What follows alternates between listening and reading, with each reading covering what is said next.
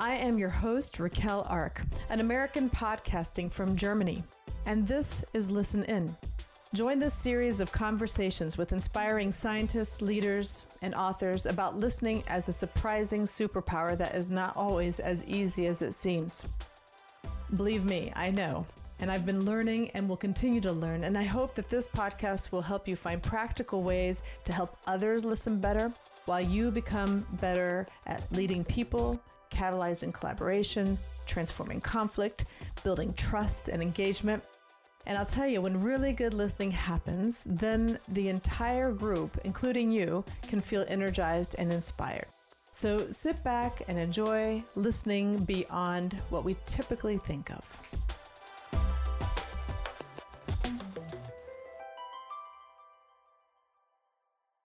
Understanding listening at a first glance seems so simple, yet it's not.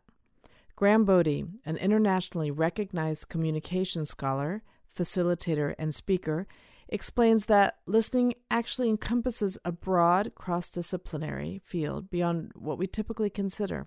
Graham's work is devoted to helping organizations and individuals listen better. Enjoy listening in. Graham, it is so great to have you here on the Listen In podcast. And I'm really excited to dive into our conversation today. Thanks for having me. Yeah, I'm excited to be here. You know so much about listening, and there's so many things that you're doing. So we'll just dive in and see where the conversation takes us today. I'd love to know when you started um, becoming interested in listening research, or what brought you to your listening research. I wish I could say like, well, I've, you know, I've always since I was a little bitty child, always thought I would be a listening researcher, right? Um, and that's not the case. Uh, I really didn't find that path until uh, I was already in graduate school at Auburn University doing my master in communication. I had a professor by the name of Margaret Fitch-Hauser, who happened to be the current editor of the International Journal of Listening and a past president of the International Listening Association. And she came to class one day and asked if there was anybody interested in participating, helping with a research project. And uh, at that point, I thought that sounded interesting, you know, so I raised my hand and uh, I just was fascinated. I went to her office and she had two or three file cabinets um, just full of uh, past conference papers. This is when like people actually printed things off on paper and right. made photocopies, like put dimes in photocopy machines. Um, and and she had this you know this file cabinet full of things, and I just thought, wow, like each one of these people was the first one to know this thing, and I just I don't know, it just kind of for whatever reason I had this like epiphany, this moment where I just was like, I'd really like to know some things about listening, uh, you know, like most people, I assumed that we just kind of knew everything there is to know about this fundamentally important human art and capacity.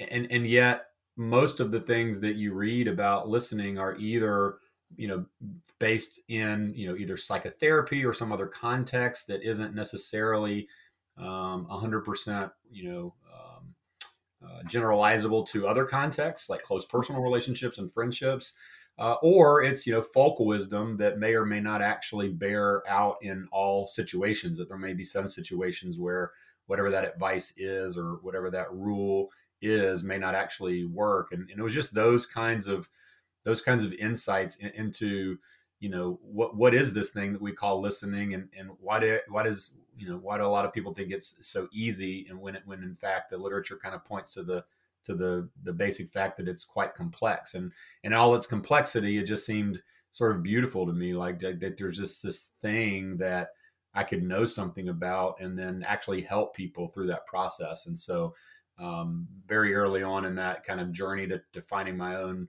research trajectory like looking for a thesis topic and so forth it just kind of you know fell in i fell in you know it was, it was fortuitous or, or luck or whatever the case might be um, and and then you know that so Margaret kind of set me on that trajectory, and then when I went to um, study my, my, PhD work, um, I um, was was recruited by this person at Purdue University that uh, was an expert in comforting communication and social support, and he was uh, interested in me coming with my background in that listening and human information processing. Um, to to work on a particular theory that he had started to develop at that time, and And so that my, my specific research is, um, you know, listening as a as a mechanism or or behavior or attitude of uh, you know within social support, particularly within close relationships. Um, and sort of you know that that again that trajectory was just I was happening to study with somebody that had that expertise and was on his research team and kind of carved out my own niche within you know what he uh, was able to, to to teach me and what his expertise was in. So it just, it's about people, I guess. It's about relationships. It's about um, you know being inspired by someone or a small group of people, and then finding your own voice within that within that you know uh, relationship. You know, there's a couple of things that you said that kind of stick out to me. Um, number one, that often we think it's really easy, but actually, once you dive into it, we realize how big and how complex it is and you know how we experience listening what we've learned about it you know um, and we haven't really put much thought probably into it we just assume it happens. And then what you said right now that it's about people and it's also about finding our voice. So there's a lot of different sides of the coin here when you're speaking. When you think about when margaret asked you to take part in the research and then you're like whoa what is all of this this is amazing and then you are where you are now and when you look at your journey now and the tra- trajectory that you that this this work has taken you on um, what is it that you know now about what listening is that you didn't realize maybe at the beginning of your journey uh, yeah. So, you know, I think like many, I assume that, that listening was this kind of fundamentally a, a, cognitive or a physiological process. I don't know if I would have used that language back then, but um, I don't know how I would have explained it. But you know, listening is just you know what sounds come into the ear and how our you know brain you know and and different kind of cognitive processes how how that um, you know happens to work and and that's true. Listening is um, at, at, some level a, a, complex set of cognitive processes, but it's much more than that. So you know the way that I define listening now is, is that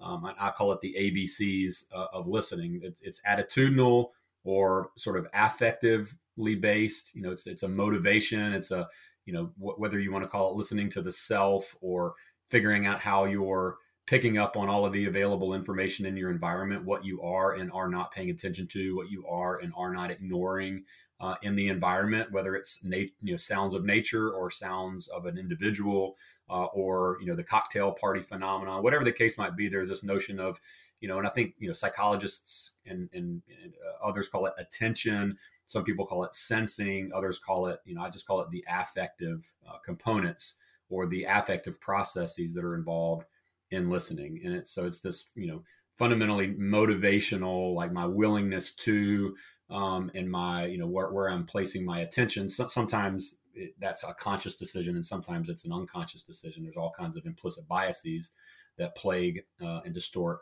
our listening. And, and the B refers to behaviors, the things that you do. And you know, for whatever reason, academics had this kind of vigorous debate in the 80s and 90s about whether the responding portion of listening was actually listening or some other process. And I, and I prefer to, to keep it within listening because the way that we judge people as good or bad listeners, the way in which we come to the conclusion that this person is a competent listener, is solely based on those responses, on those behavioral components of listening. And so, you know, we, we say, oh man, she was such a great listener. Oh man, she was a terrible listener. She's not really, you're, you're not listening to me. And, and I don't say those things because I don't think you have a motivation to do so.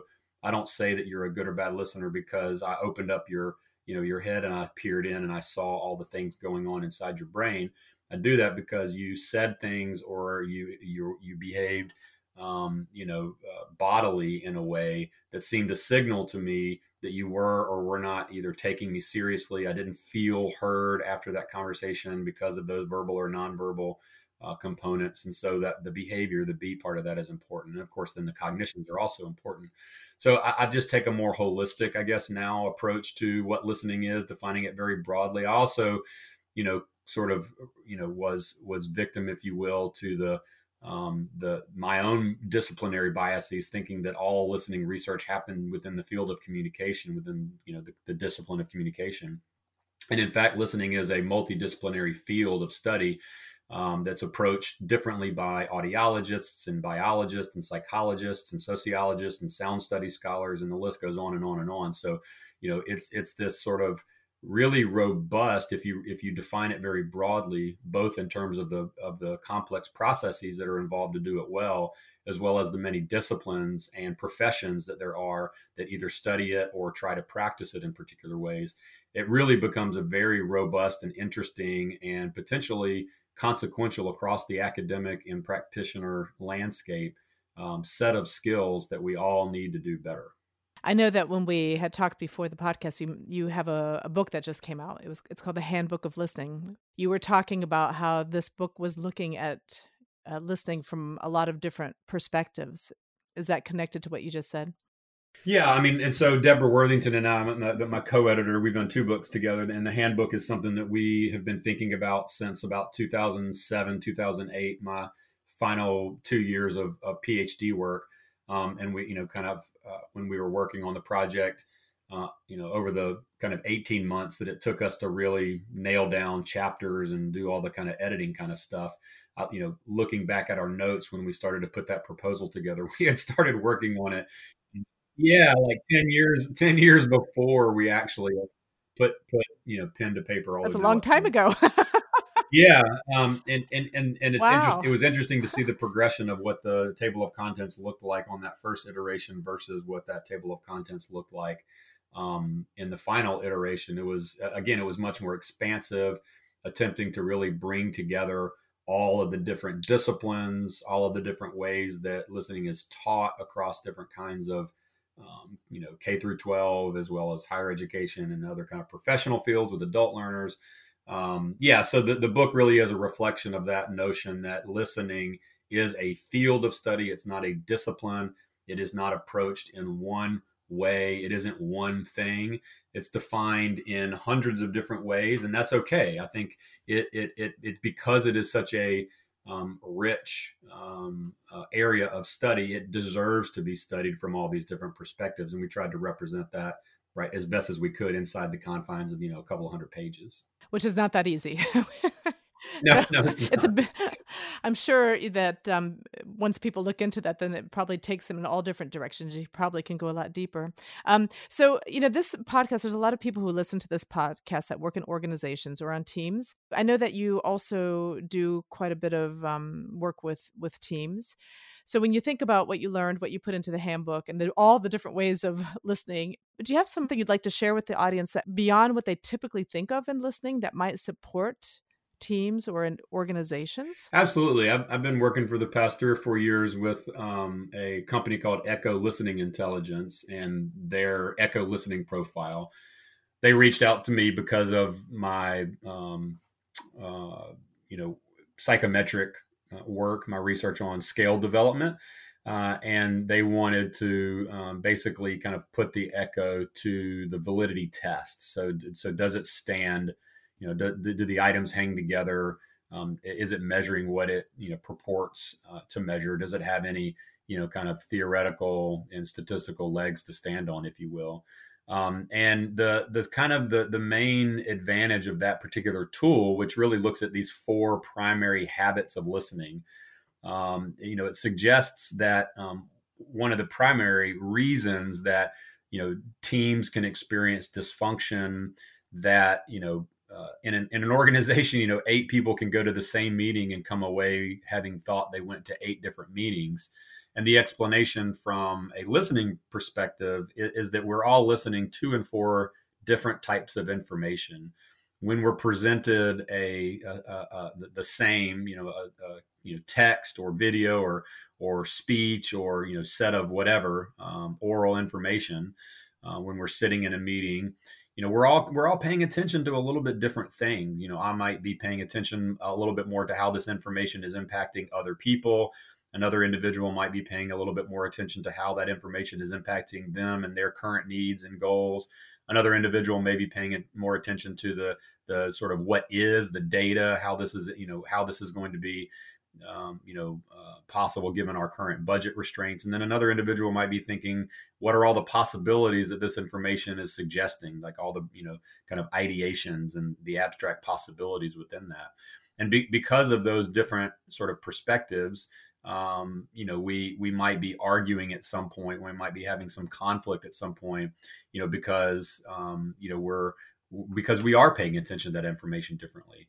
Um, and so teams can benefit a lot from, first of all, awareness of how I show up as an individual, as a listener, recognizing that other people show up differently as listeners, trying to um, kind of figure out or my you know, if, if everybody on the team takes the profile knowing that my other team members are showing up differently so that i can speak into their listening style um, a little bit differently when i'm presenting that if i can craft my message knowing that i have certain types of listeners in my audience people who have certain habits of listening right and and then that interaction uh, you know among teams um, can can benefit from um, appreciating what, what, you know a lot of people are now calling cognitive diversity. So this is one kind of uh, measure of cognitive diversity. Appreciating that that cognitive diversity um, is advantageous for the company's bottom line, for the effectiveness and the productivity and the efficiency of teams. It's not the case that we ought to have you know everybody in the room listening the exact same way rather we should have different types of listening represented in that room so that we can get a more rich robust um, you know uh, perspective um, on that information um, but but oftentimes those differences those w- different ways of, of coming to conclusions those different ways of thinking and listening that they cause miscommunication and all the frustrations that happen and all the time that you spend trying to correct those misinterpretations and those misunderstandings right so um, some some basic kind of uh, awareness that that I show how I show up and how that might frustrate someone who shows up differently and how we can work together better. Um, that's really what that tool allows uh, in in the context of of teams working uh, together.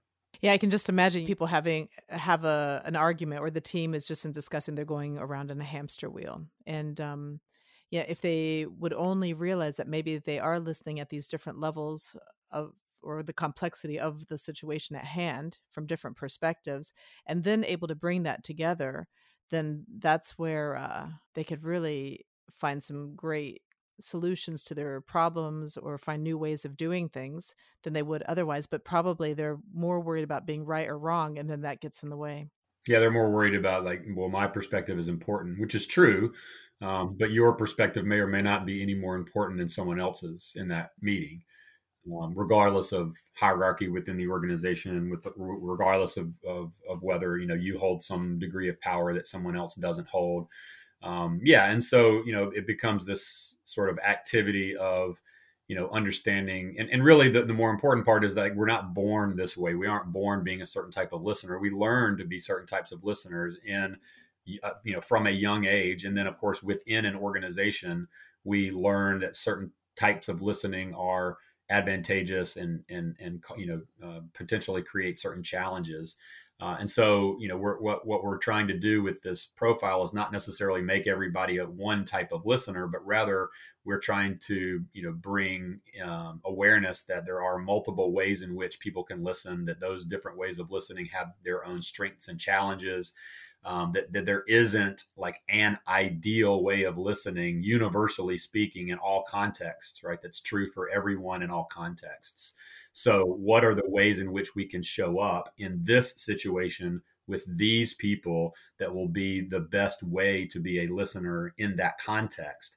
That's the shift of thinking with respect to listening versus what you find in, you know, Forbes or these other, you know, which is, you know, is great. I'm glad people are writing about listening. Don't get me wrong. I think some of these tips are really awesome but the same five or ten tips are kind of recycled and repeated over and over again and you know maintaining eye contact is not going to be the the the salve that you know covers the wound no. of, of, poor listening. It's just not going to be you know or paraphrasing somebody is great but like how are you doing that? And are you sure that you're doing it the right way given what they need in that situation? And so it, it, becomes a more sort of nuanced and complex way to think about how we show up as listeners rather than everybody ought to be robots and behave the exact same way. Well to be honest when when i'm when i'm doing workshops and i ask people uh, so think of someone who helped you through listening and what was the characteristic of that type of listening that helped you. I've never had anybody say it was eye contact and paraphrasing never it's usually no judgment, acceptance, you know, right? um, making, you know, asking a great question, you know, things that made me think more, you know, those types of things. I mean, you know, it's what's that? The, I don't know who it's attributed to, but the quote goes something like, you know, you don't remember what people say, but you do remember how they make you feel. Yeah, right. Right. uh, and so that's that's the power of listening. And when you listen well, people feel heard, and when people feel heard, they feel respected and valued. And then inside an organization, when they feel respected and valued, they stay and they work harder and they're more productive, right? And so that is the power within an organization of teaching teams to listen better to each other.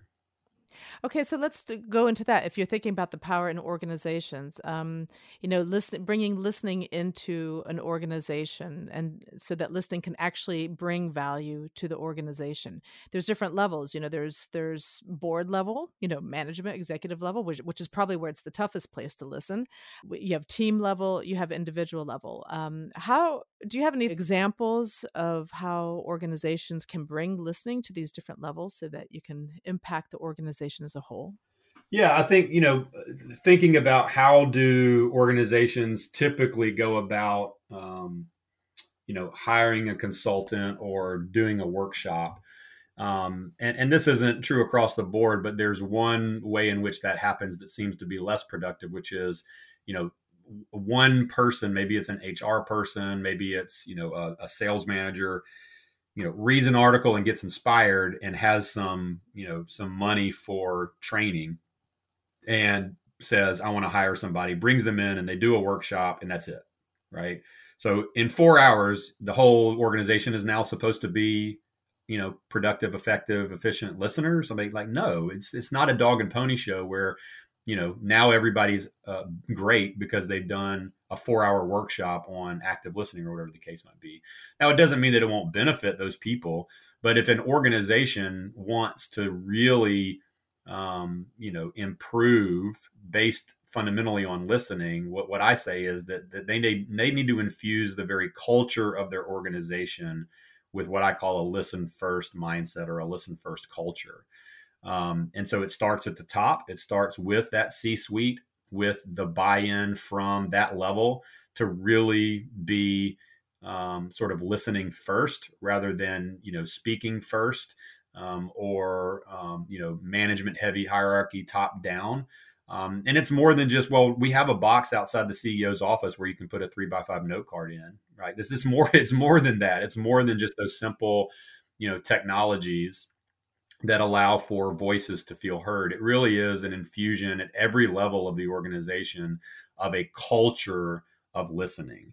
Uh, and, and again, it starts at the top, but it but it definitely needs to touch uh, every part of the organization. So, you know, right now, probably the the the you know uh, main investment uh, is within diversity and inclusion, and we see good examples of that where organizations really infuse at every level not only diversity but inclusion. All voices and all perspectives are uh, uh, included. Um, and then we see bad examples of that like you know starbucks does, you know shuts down their stores for one day and does implicit bias training.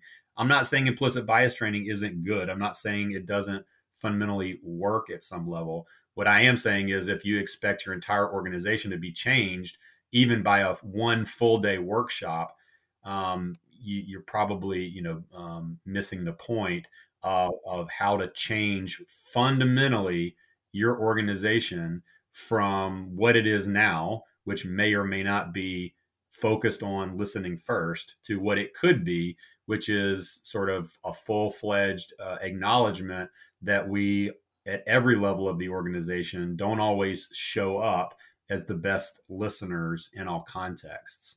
So if we're going to basically, out of one corner of our mouth in the organizational realm, say, of course, employee communication and listening is important. And in fact, on all of the surveys that are given to all of the C level executives and organizations, communication skills, listening skills, team skills are always number one. They're always mm-hmm. number one or number two or three. They're always at the top, right? There's still or, a gap.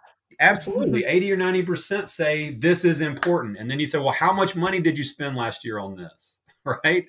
Uh, right. I just want my employees to go out and read what they, well, you want them to Google good listening and then you want, I mean, come on. Right. So if you're, if you're claiming that it, it is important if you're claiming it, you know, most organizations will claim sort of listening to consumers as their you know their that's what we do. That's what makes us different. We are a listening organization. And they may not use that language explicitly but they definitely have that somewhere in their organizational mission statements or whatever right? If you're mm-hmm. going to claim that then what are you doing to actually create that culture in your organization? What are you actually doing to make that change uh, and so for me, the organizations that I would prefer to work with and the ones that I've been fortunate enough to work with are um, sort of, you know, willing to make that leap, willing to make that investment and and to to know that it's going to take resources, money and time and energy and it's going to take, you know, it's not going to be overnight. You didn't get to be mm-hmm. the organization you are today from yesterday. And so you're not going to be the organization you want to be tomorrow if we start today. So it's going to be a long term process. It's going to take time. And it may take more than one consultant, more than one individual, more than one set of training programs. Uh, and so, you know, how do we as practitioners and consultants sort of create coalitions where Raquel is an expert in X and Graham is an expert in Y and Sally and Joe are experts in A, B, and C? And how do we band together and sort of you know bring in the experts in those areas to to infuse within the organization that notion of a listen first culture um, you know, a lot of times in organizations they have these projects and it's one project on another, you know, upon another. And sometimes, you know, I think people get tired of all the projects that they have to work on. And but listening is this is it doesn't have to be another project. What right. it what it is is is how to integrate the listening first into what is already there so that it works whatever there whatever is there works. I think a lot of times you have these projects in place and people are just you know pushing pushing pushing uh, moving forward doing the checklist you know check marking the checklist and then like change management and then everybody's like okay it's done but it's really not done. Um, and you know if to really take a mo- take some time to not only do the training because it takes like you even when you were talking about the echo listening profile or the training i mean there's a lot of self-awareness people think it's easy or even when you first started or when I first started, we think it's easy, and all of a sudden we're like, "Oh my gosh, there's so much more to so this much than more, what right. we first, you know." And this is not as easy as what we thought. And so that awareness, and then it takes practice, and we'll do it good with in some situations with some people but when the pressure is on and we're stressed what happens and how do we into how do we manage that? Um, and then what are maybe some things we can integrate whether it's setting certain structures up systems or besides the training that support that it's possible to listen first? You know like if we have a, a, even board level team meeting do we go around and listen to everyone's perspective first before we start discussing you know? Um, are we making sure that the voices that are normally not heard that we we're finding ways to hear them you know and we're just listening not that we have to agree not that we have to do anything but we're taking it in. Maybe like you said the different perspectives of different types of listening.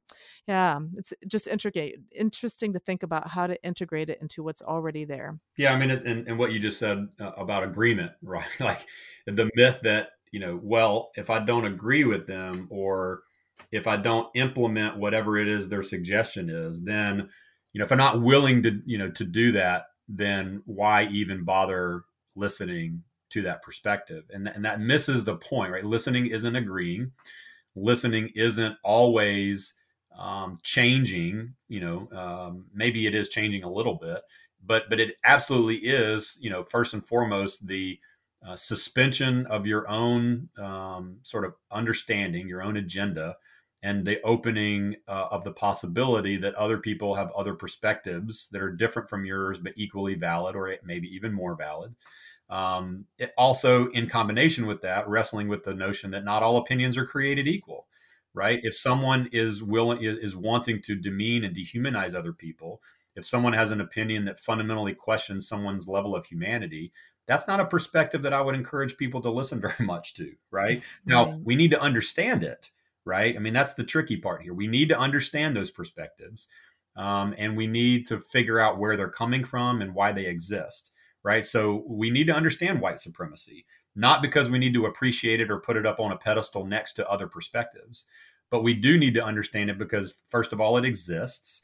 And second of all, there's a reason that people entered into that movement, right? And there's a really brilliant guy named Christian Picciolini, who is a former white supremacist here in the States, um, led one of the sort of preeminent white supremacist groups back in the 80s and 90s. And he now works to remove people from those groups. And what he says is um, that he listens for potholes.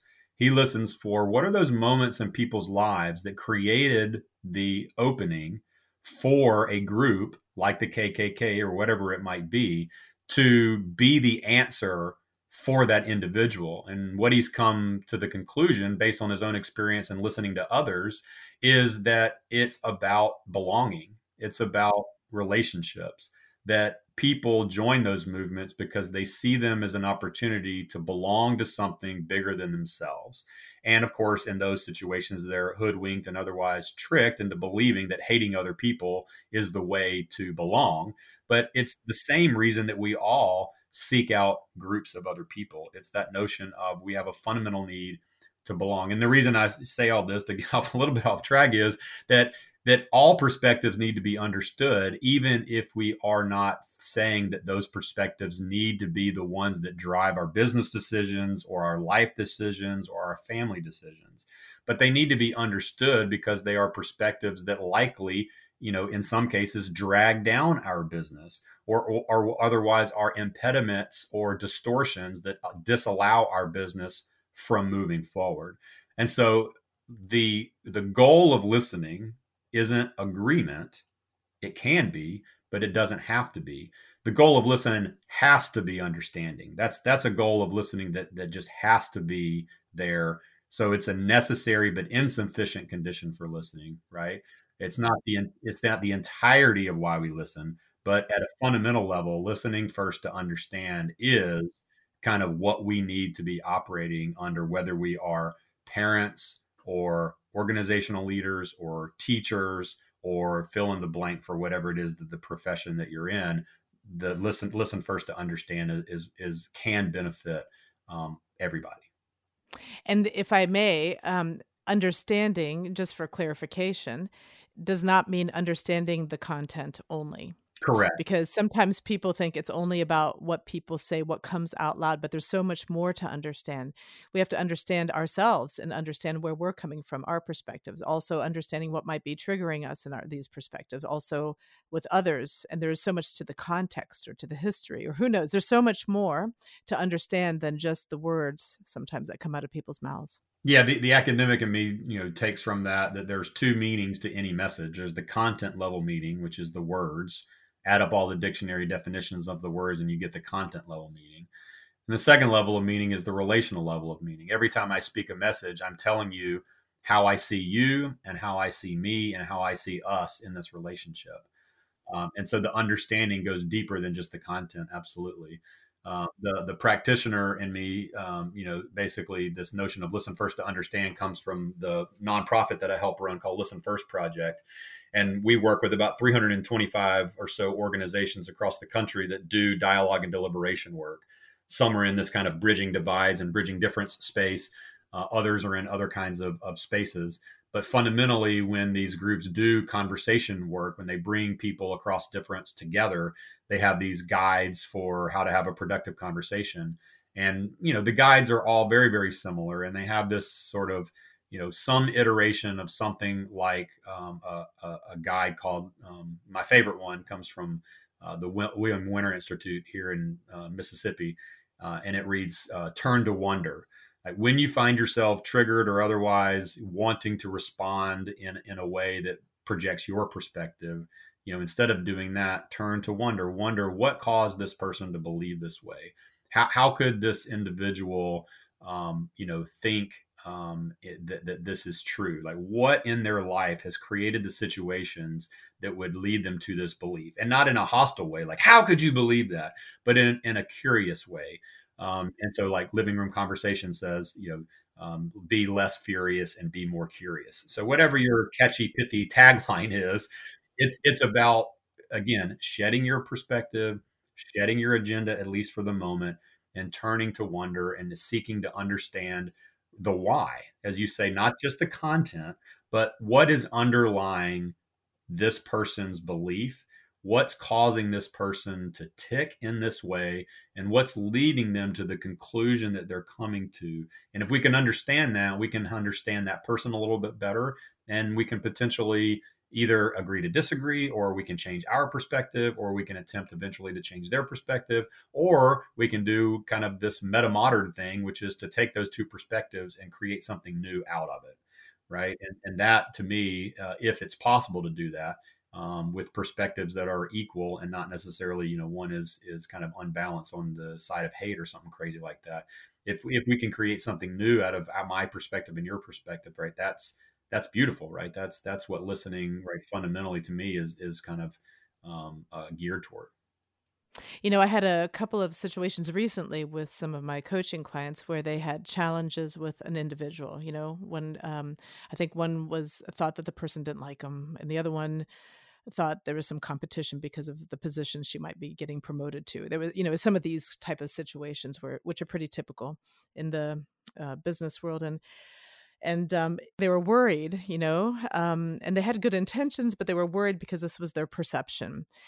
And so what I told them to do and what they what they did is the next time they got together with these people in different situations, all they were supposed to do was to be curious, just to go in with curiosity. And they didn't say that, they just did it, right?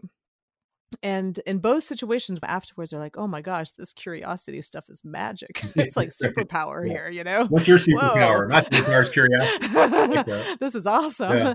yeah, and it was really interesting by just being curious. It first of all, it helped neutralize them because they were more relaxed right? Mm-hmm. And they were more relaxed and they were interested in the person and the person probably that influences the other person. And then that other those people were also either took a step back and gave them space mm-hmm. or became interested in them. I thought it was really it was just really interesting. Loved it. yeah, and, and, I've gotten this question before. I, I sometimes teach this notion of an 80-20 rule that you ought to listen 80% of the time and speak 20% of the time. And um, I don't know where it, you know, where that comes from originally. I read it in a book called um, uh, Power Listening or something by Bernard uh, Ferrari. Um, it's a kind of professional book. Uh, anyway, that that general rule, and of course, people are like, well, what if both people show up, you know, with that mindset? And I said, what a wonderful conversation that would be.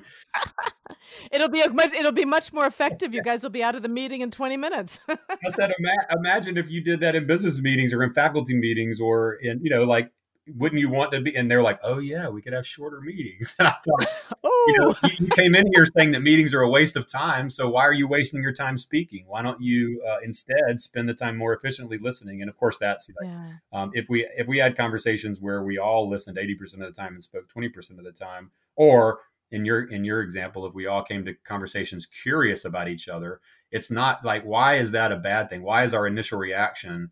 It, it's because we've been taught that talking is power, that speaking is leading.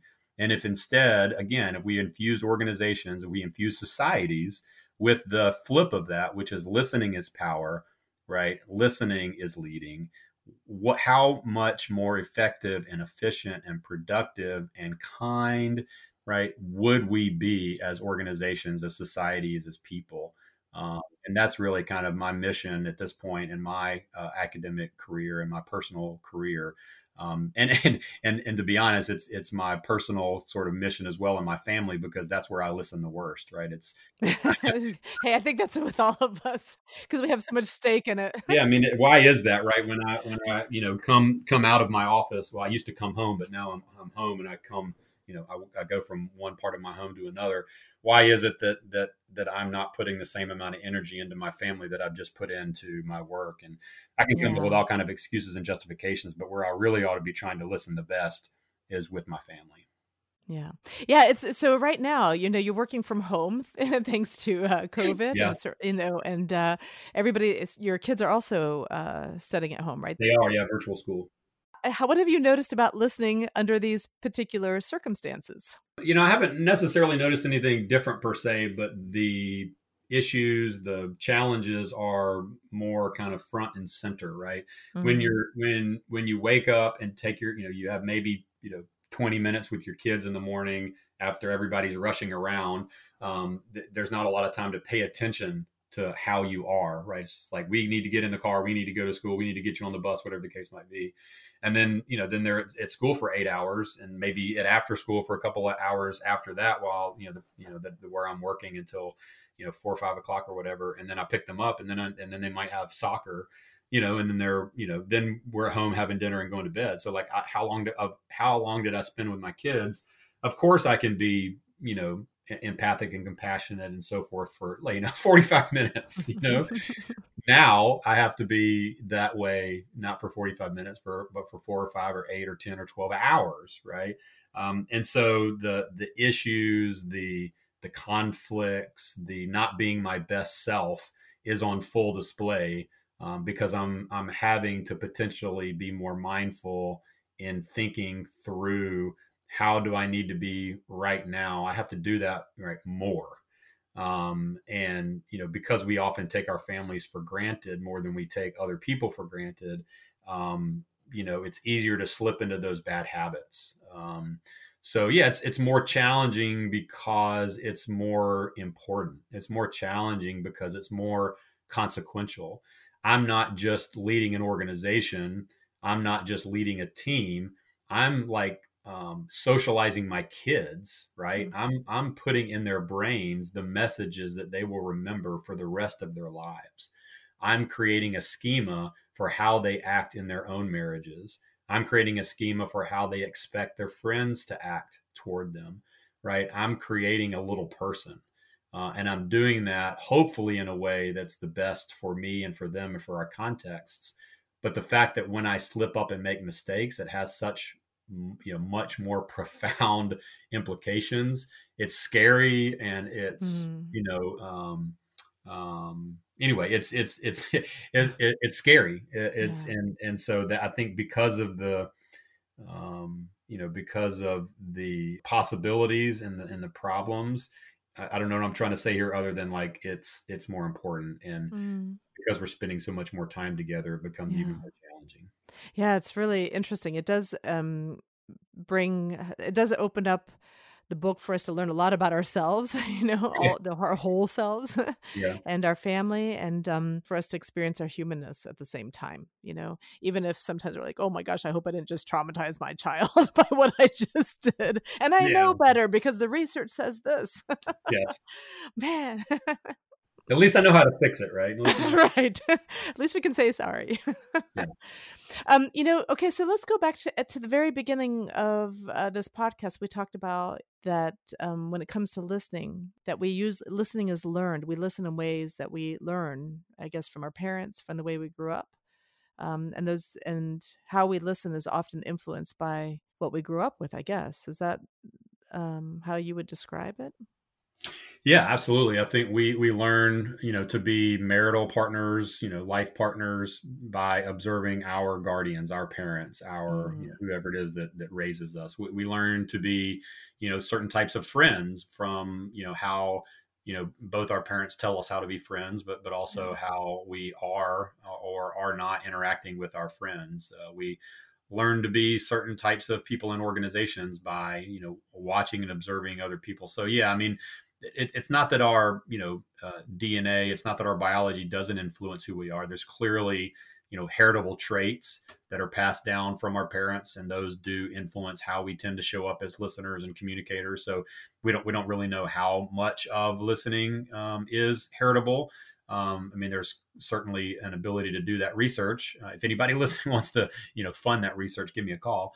Um, you know, but but at the same time, a lot of how we show up as listeners definitely is learned. I mean, we we know fundamentally that that um, it's not totally inborn. That we're not mm-hmm. completely uh, you know we're not a, a, complete you know blank slate but we're also not completely programmed and ready to go when we're born so yeah we do learn um, the the ways in which we um, you know should support other people, how we should handle conflict, how we should X, Y, and Z. Um, and you know, if you want to know how you handle things, just look how your kids handle them. I mean, it's like they're mini yous uh, yeah. to a lot, you know, to a certain extent. Now they're not exact replicas, Mm-mm. but a lot of the behaviors that you manifest when you deal with conflict, watch your kids when they deal with conflict. You'll see some of you in that.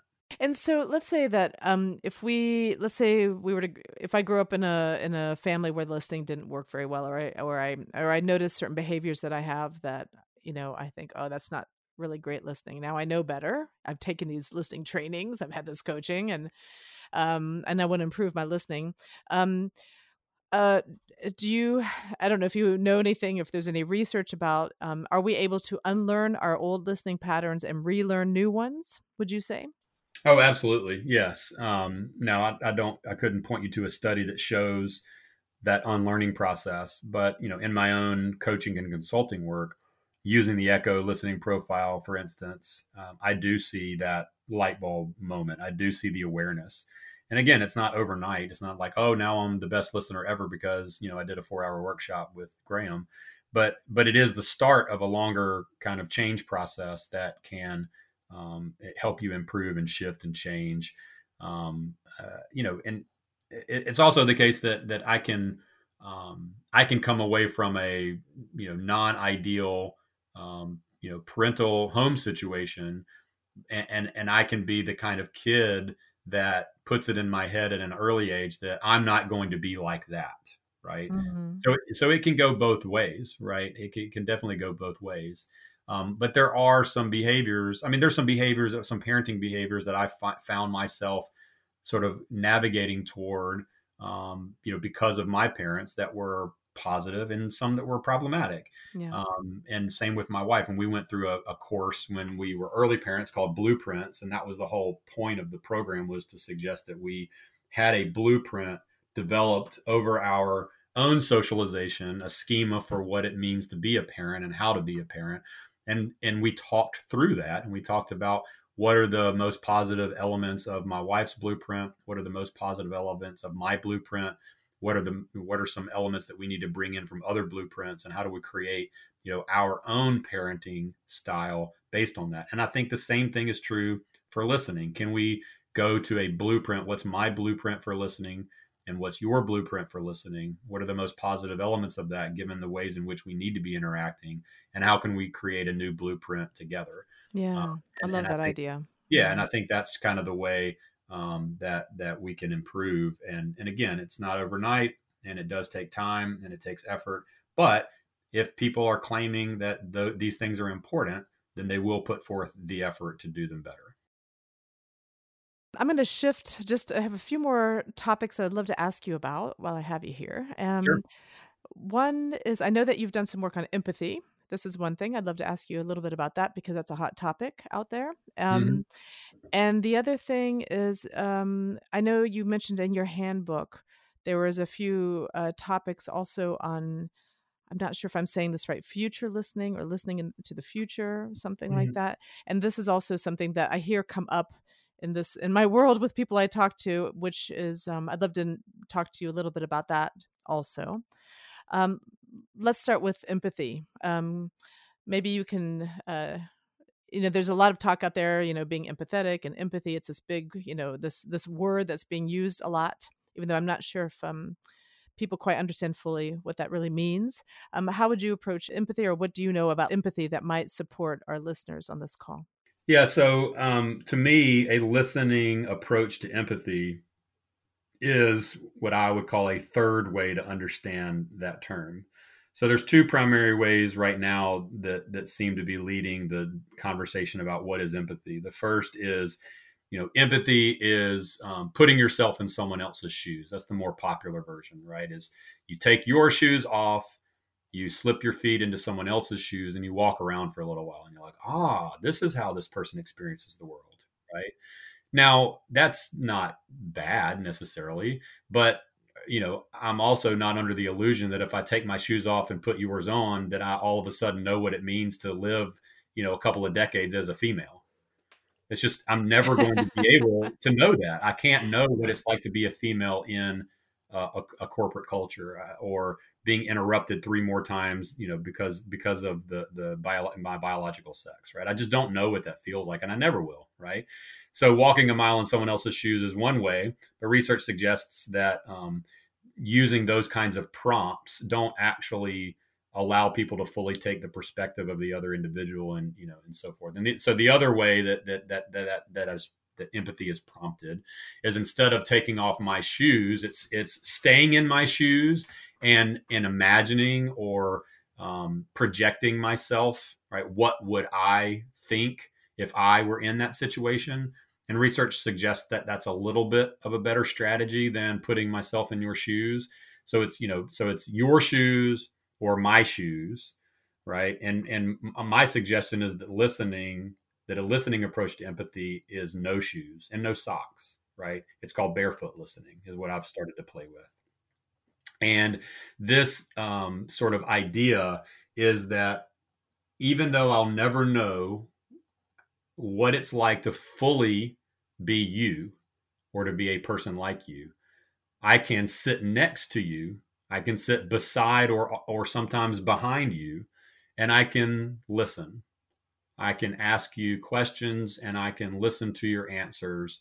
Again, it goes back to that curiosity, right?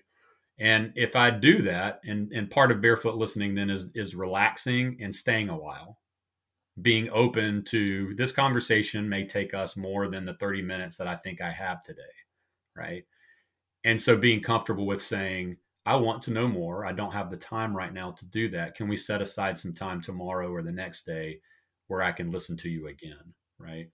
Um, and so it's this, you know, a different uh, approach. Um, and it's uh, in, in the emotional support literature, it's called um, build. It's, it's, it's basically uh, if you're going to give someone advice, right, what you need to do before that is uh, build up to that advice you can't just bald on record sort of just shout your advice and expect somebody to follow that advice. Because if you're giving advice, you're assuming that you understand the problem. And if you understand the problem, you're assuming you asked the questions and you really fully took the time to understand what that problem is from that, you know, you know from that person's uh, point of view and perspective and life experiences. The only way for me to know your life experience is to listen to you. I can't put your shoes on and I can't project myself into your situation but I can listen to you and to your perspective. And, and that's just a little bit different take on what empathy is, I think, from a listening perspective. Well, I love that perspective because we can't assume that we know exactly what that person is and to recognize and be aware that we're bringing our perspective into even also listening to your perspective. I think that's yes. really important. Yeah. Yeah. Yeah, because that awareness, um, then we're more aware to, of our assumptions, biases. Not always, because a lot of them are really subconscious there, but more likely, more likely. Absolutely. The other question was in future listening. Tell me more about listening to the future. What we did in the book at the end, we called it emerging perspectives.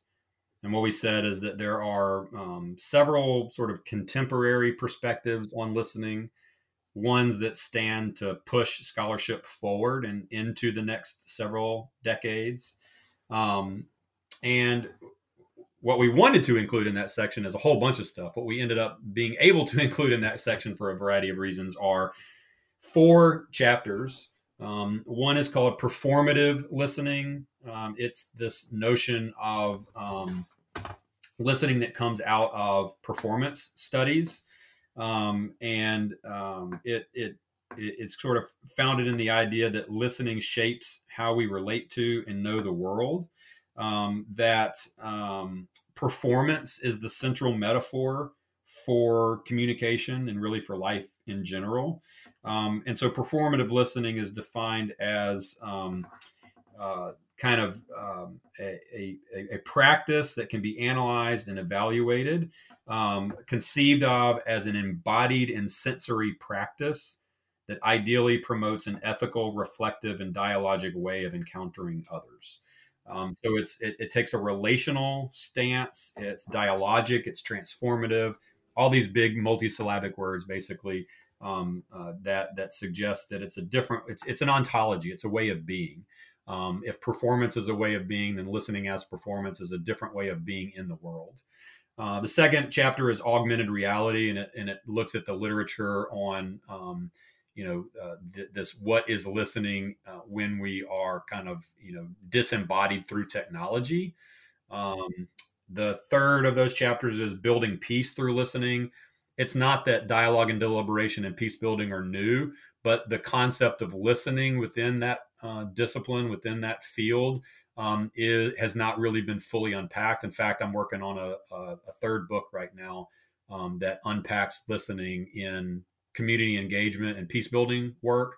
So we've invited like 20 scholars to contribute chapters, and we're vetting that through a publisher right now to really figure out what li- what is listening in these contexts, what are its possibilities, and what are its limitations right. for building peace, yeah. especially in our kind of hyper violent um, context right now in America and across the world, where people are more and more comfortable with violence to settle political differences what does that mean for the power of listening and the limitations of listening to different perspectives when you have mm-hmm. things like militia trying to capture you know leaders i mean these kinds of crazy things that are happening like is listening even something that we should be advancing as a possible solution. And then the final final one is called silence. And again silence has been a theoretical concept in multiple literatures for decades but the relationship between silence and listening hasn't fully been kind of theorized. And so we wanted to have a chapter and it, it was fun to end the book on silence right? So that's the yeah last that's lovely. yeah that's the last chapter of the book. Yeah i'm really excited to know more about those you know the, in terms of like even the silence we wanted to have a chapter on um, listening to the universe we couldn't find anybody to, to write that chapter we had we had tried like three or four people and we just kind of gave up at that point but they're they're they the scientists physicists are are um, starting to understand um, more about the universe, not from looking, but from listening, from blasting mm. sound waves into the universe, mm. and then hmm. listening to how those sound waves do or do not respond as they bounce off of other. I mean, they, they know the the existence of stars and planets and so forth by listening, um, not by looking. it's cool, right? That's really cool. I'd love, yeah. My mind just got blown away. yeah, yeah, yeah. And then there, and then there's a guy named Seth Horowitz that writes. He's a biologist, and we tried to get him in the book, and and um, we couldn't uh, secure that chapter. But he's got an excellent um, book out. Um, I forget the name of the book, but you can search Seth Horowitz, where he talks about the the physiology, the biology of listening within different animal species, and how humans are different and similar in some ways to things like bats and frogs. So we can learn a lot from how other animals listen um, the, in, in the ways in which humans, you know, for instance, our our hair cells don't regenerate like a, a frog's hair cells, um, and what that means for losing our listening, something called presbycusis when it's age related, and then of course something that's called just hearing loss in general when it's caused by loud noises. Um, mm-hmm. Um, and and what would it mean? And that and then it bleeds into our uh, architecture, which we do have a chapter on in the book um, and how do we design spaces that are um, designed in a way to think about our auditory environment, not just our visual environment. Yeah. So, looking at the nature of aesthetics, not as a visual only phenomenon, but as an auditory phenomenon as well. And that chapter really um, takes to task contemporary approaches to uh, architecture that don't always appreciate past approaches, which actually did take more seriously audiology and sound, um, you know, several thousand years ago, we've we've become much more of a visual society, and that's that's true um, in a lot of aspects of our lives, including the way in which cities are designed. They're not necessarily designed with noise in mind, but mm-hmm. they should be, right? Mm-hmm. Uh, anyway, so all these kinds of ways of thinking about what listening is, it's that's it's really exciting. yeah, to play with all, all those together in one book was really kind of a a joy to do. Yeah, well, it's a great book. I'm, I'm you know, I, w- I hope it would be great um, to see this book in, you know, more listening courses in universities because yes. I think yeah. we, there's not enough courses of, list, of uh, listening in the universities, and this is great that we have this now, a door opener to getting more, more accreditation of listening. It'd be wonderful. And, uh, Thank you. Yeah, yeah that would be great. Um, so, Graham, this has been a great conversation. Um, is there something that I haven't asked you that you would love to be asked? Um, no, it was, it was, you know, I'm sure there's lots of questions, you know, I'm a little bit too, um, you know, wrapped up in how, how great it was to say that you didn't ask something necessarily. I always take the opportunity to, to, to plug what I'm working on now, which is, um, again, Listen First Project is a nonprofit largely based in the U.S., but we have some partners in other countries uh, the Netherlands, Lithuania, and um, the UK, for instance. And so people can find out more about what we're doing there at listenfirstproject.org. Um, they can sign the Listen First pledge and commit to, you know, doing more to listen first to understand in their daily lives. Um, so just encourage people to, to look at listening as a possible solution to the the sort of tearing of our social fabric, whether that's ca- capital P political or lowercase p political. Um, we, we believe that li- there's a lot of power in listening across difference to heal um, to heal divides. Mm-hmm. Yeah. So if there's if there's one thing that you would love for listeners just to take away with them, what would that be? Think about in your life the way in which your um, opinion about the importance of listening is matched with the fervor with which you seek to really cultivate it.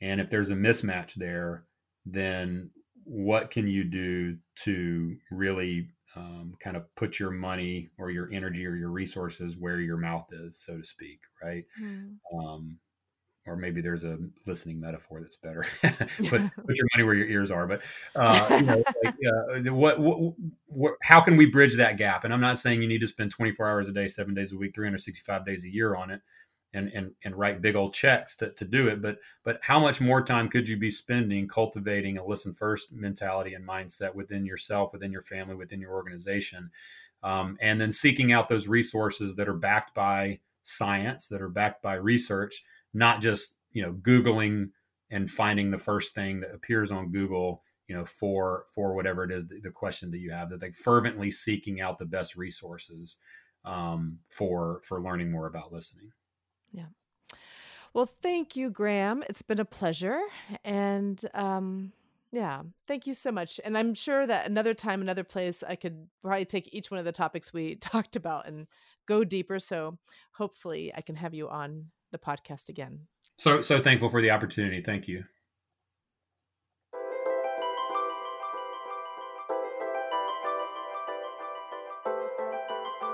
I am your host, Raquel Ark from Listening Alchemy, and I hope you are inspired by this episode of Listen In and find one person today to practice your listening superpower. Please subscribe and like this podcast and share it with others so we can catalyze a listening movement together. Find more information at www.listeningalchemy.com. Enjoy listening in.